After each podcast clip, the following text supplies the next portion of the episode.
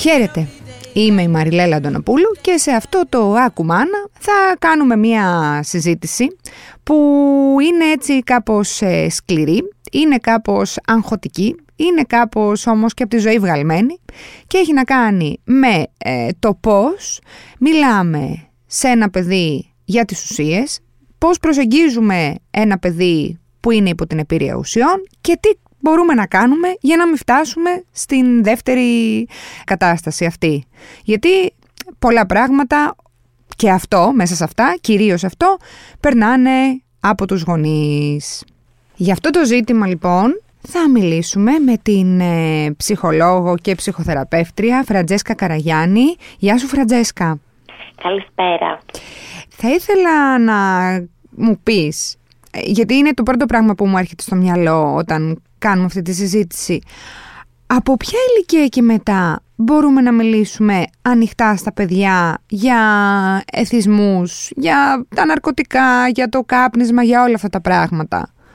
Λοιπόν, ε, νομίζω ότι γενικότερα οι ουσίες και οι ναρκωτικές ουσίες είναι κάτι το οποίο δυσκολεύει πάρα πολύ τους γονείς και τους ενήλικες να μιλούν για τα παιδιά, οπότε και το αποφεύγουν. Mm-hmm. Α, σκεπτόμενοι ότι το παιδί είναι μικρό, ότι ίσως αργότερα θα χρειαστεί ε, να μιλήσουν γι' αυτό ή...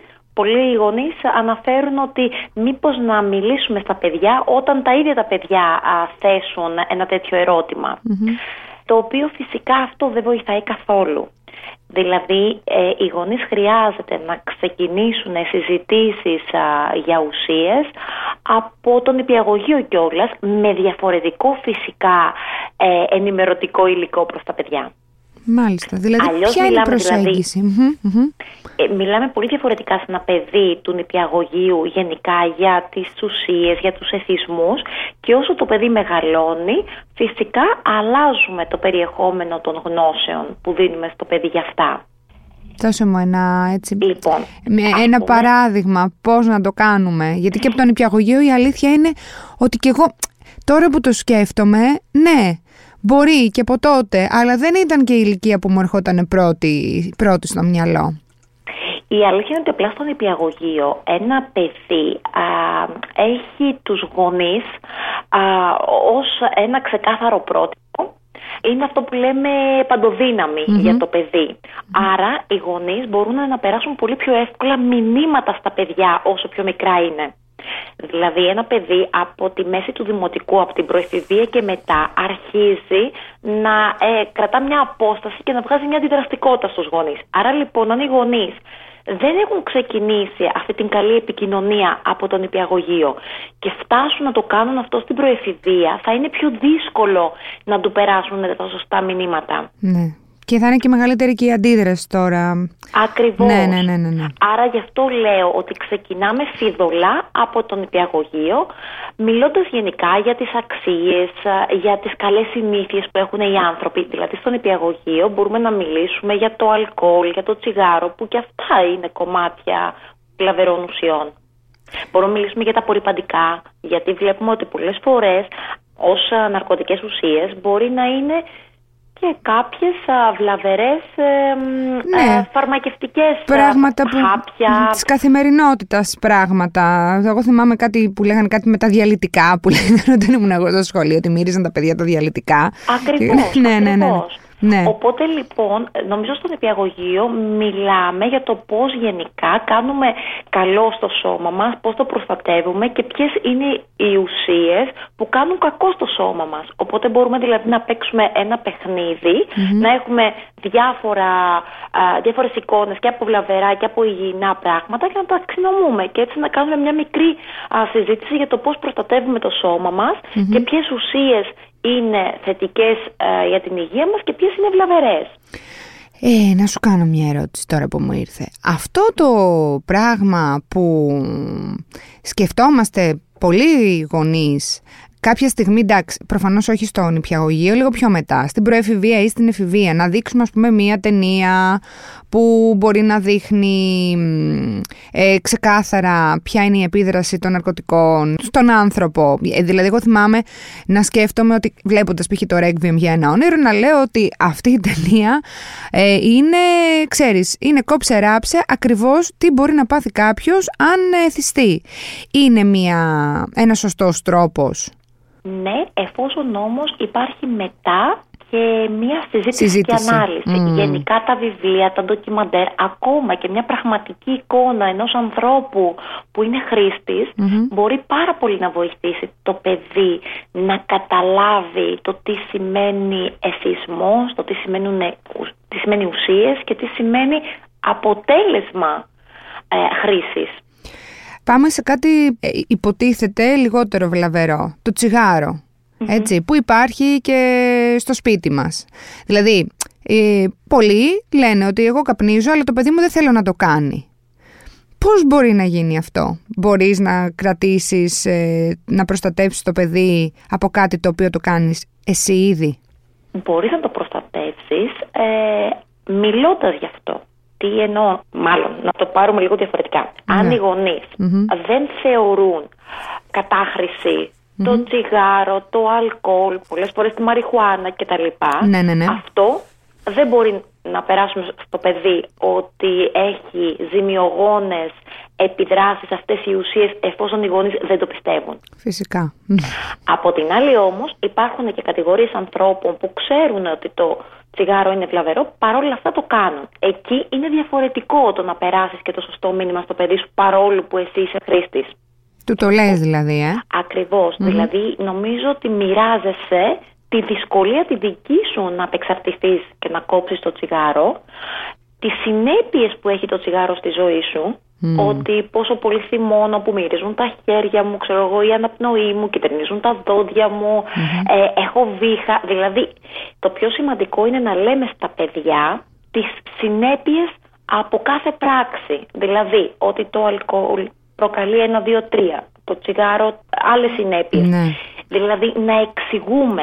Το γιατί, Για, σωστά. Ακριβώς. Γιατί είναι βλαβερό, γιατί δεν είναι χρήσιμο για τη ζωή και όχι απλά είναι βλαβερό. Αυτό δεν έχει να πει κάτι σε ένα παιδί, το είναι βλαβερό.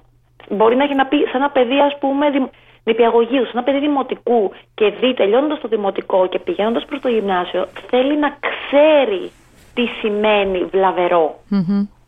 να έχει ενδείξεις. Mm-hmm. Όντως οι γονείς μπορούν να προστατεύσουν το παιδί τους από το να κρατηθεί μακριά από τους εθισμούς. Έχουμε να... τελικά τη δύναμη να το κάνουμε αυτό. Για να πετύχει μια οικογένεια, το παιδί α, όντως να είναι προστατευμένο και μακριά από όλους αυτούς τους εθισμούς, το σημαντικότερο δεν είναι η πρόληψη. Δηλαδή το να του έχει μιλήσει για όλα αυτά, όσο το να το μεγαλώνει σε ένα ασφαλές περιβάλλον. Mm. Και νομίζω ότι αυτό είναι και το πιο δύσκολο, αλλά πραγματικά είναι και αυτό το οποίο θα δημιουργήσει έναν ευτυχισμένο ενήλικα. Δηλαδή οι γονείς να μιλούν για αξίες και να έχουν αξίες μέσα στην οικογένεια. Mm-hmm. Γιατί το να καταφύγει ένα παιδί στις ουσίες είναι ουσιαστικά γιατί καταφεύγει ένα παιδί στις ουσίες. Γιατί αναζητά μια ικανοποίηση που δεν τη βρίσκει από πουθενά και σε τίποτα. Δεν είναι και η μίμηση, δεν είναι και οι παρέες, δηλαδή δεν συμβαίνει αυτό. Να είναι το σπίτι, να είμαστε στο σπίτι εντάξει, να είναι όλα οκ okay, και απλά ε, να πέσει σε μία λάθος παρέα. Είναι αυτό, ξέρεις, που λέμε κιόλας, ότι πρόσεχε τις παρέες σου κτλ. Δεν ε, παίρνω θέση, έχω και, ε, δηλαδή θεωρώ κι εγώ ότι η αλήθεια είναι κάπου στη μέση, αλλά κατά πόσο τελικά παίζει ρόλο αυτό, δηλαδή το, οι παρέες που θα κάνει το παιδί. Βέβαια θα μου πεις, μήπως και οι παρέες έχουν να κάνουν με τις προσλαμβάνουσες που έχεις από την οικογένεια, το τι θα επιλέξεις. Αυτό ήθελα λίγο να πω, mm. δηλαδή και οι παρέες, η επιλογή της παρέας, mm. πώς γίνεται, γίνεται πάλι η παρέα τη θέλουμε να ικανοποιήσει κάποια κομμάτια του παιδιού ή του έφηβου. Ναι. Που δεν ικανοποιούνται ή που έχουν ανάγκη να διαφοροποιηθούν, ανάγκη να ανήκει. Βλέποντας ένα παιδί, μια παρέα η οποία είναι παραβατική, μπορεί να έχει τη δύναμη να επιλέξει μια άλλη παρέα ή να κρατήσει μια απόσταση και μια διαφοροποίηση, ότι εγώ δεν θα το κάνω παρόλο που το βλέπω. Για να γίνει όμως αυτό, θα πρέπει να είναι πολύ ισχυρό το οικογενειακό πλαίσιο για να μπορέσει να κρατηθεί μακριά. Ο έφηβος mm-hmm. μακριά mm-hmm. από μια τοξική κατάσταση. Θα πρέπει να ξέρει να προστατεύει τον εαυτό του. Ναι. Γιατί πέρα από την παρέα, η οποία ναι μπορεί να παρασύρει, έχει να κάνει με την ανάγκη του παιδιού να διακινδυνεύσει πολλές φορές. Η, ο εθισμός και η ανάγκη, ας πούμε, να κάνει κάποια ουσία. Ναι. Δηλαδή ε, επιδιώκει το παιδί αυτή τη διακιν, να θέλω να διακινδυνεύσω, να θέλω να ε, αναζητήσω κάτι το οποίο θα μου φέρει μια άλλη πραγματικότητα, θα με κάνει να νιώσω διαφορετικά. Δεν είναι ότι αναζητά τόσο πολύ την παράνομη ουσία, είναι ότι αναζητά αυτό που θα νιώσει εξαιτίας της παράνομης ουσίας. Το να δοκιμάσει απλά αυτό που ξέρεις, μπορεί να πει και ένα παιδί ότι ήθελα απλά να δοκιμάσω, και το ακούμε και από μεγάλους. Δηλαδή ότι εντάξει, ναι, μπορεί να δοκιμάσει, αλλά το, ε, το θέμα είναι να μην εξαρτηθεί.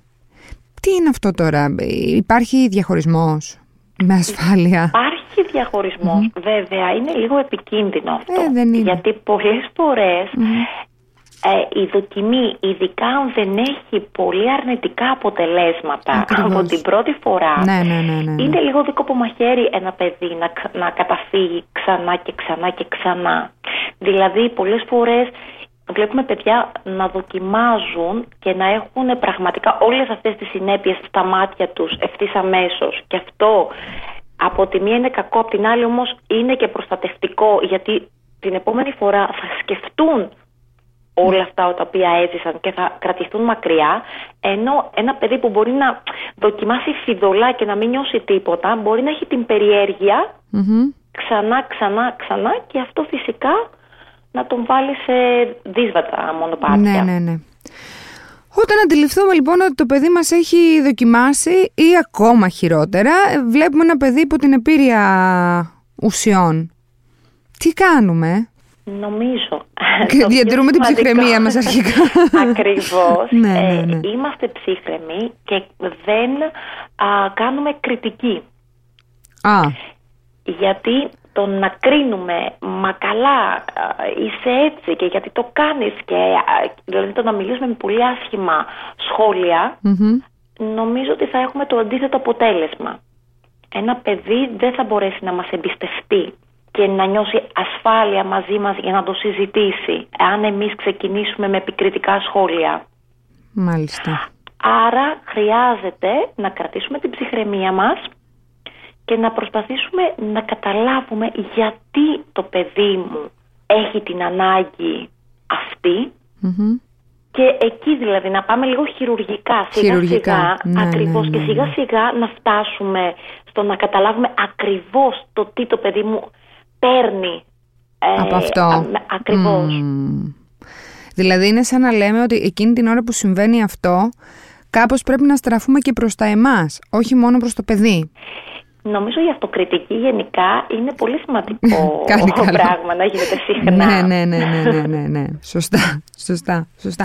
Αν και πλέον θεωρώ ότι στις νέες γενιές ο μεγαλύτερος εθισμός, σί, σίγουρα προφανώς είναι και οι ουσίες κτλ, αλλά ο νούμερο ένα εθισμός αυτή τη στιγμή είναι το ίντερνετ και τα social media, και σε δεύτερο χρόνο ε, είναι, είναι οι ουσίες, ε, που εντάξει, και όλα είναι βέβαια εξαρτησιογόνα που λένε, αλλά θεωρώ ότι η μεγαλύτερη μάστιγα αυτή τη στιγμή είναι τα social, περισσότερο από το. Και ξέρεις, εκεί είναι και το χειρότερο, γιατί το θεωρούμε όχι και τόσο επικίνδυνο και βλαβερό όσο είναι οι ουσίες. Ενώ στην ουσία είναι, γιατί εγώ θα πω το εξής, ότι ναι, υπάρχει η μάστιγα του εθισμού στο διαδίκτυο, όμως αυτό είναι για τις πιο μικρές ηλικίες. Mm. Πολλές φορές συναντάμε έφηβους στο Λύκειο που mm. καταφεύγουν στη χρήση ε, χασίς, θα το πω, που το θεωρούν έτσι λίγο πιο ανώδυνο. Ναι, δεν κάνει και κάτι, ε, ναι, ναι. Δεν πέθανε για... κανείς, λένε, από αυτό, γι' αυτό. Ακριβώς. Mm. Γιατί όμως καταφεύγουν εκεί? Γιατί όλη η ζημιά έχει προηγηθεί από, το, από την τεχνολογία. Δηλαδή όλη αυτή η εικονική πραγματικότητα, την οποία και η άμεση ικανοποίηση, mm-hmm. Mm-hmm.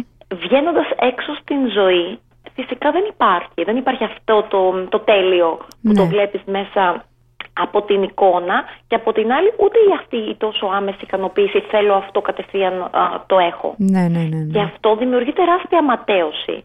Και αυτή η ματέωση όταν ένα, ένας έφηβος δεν έχει μια ισχυρή προσωπικότητα. Ακριβώς. Δεν την αντέχει τη ματέωση. Με αποτέλεσμα να ψάχνει mm-hmm. λύσεις. Και mm-hmm. ποιες είναι ουσιαστικά οι λύσεις? Το να μην σκέφτομαι, το να μην α, πονάω, το να μην στεναχωριέμαι, άρα να ναρκωθώ από όλο αυτό το συναίσθημα που δεν αντέχω. Μάλιστα.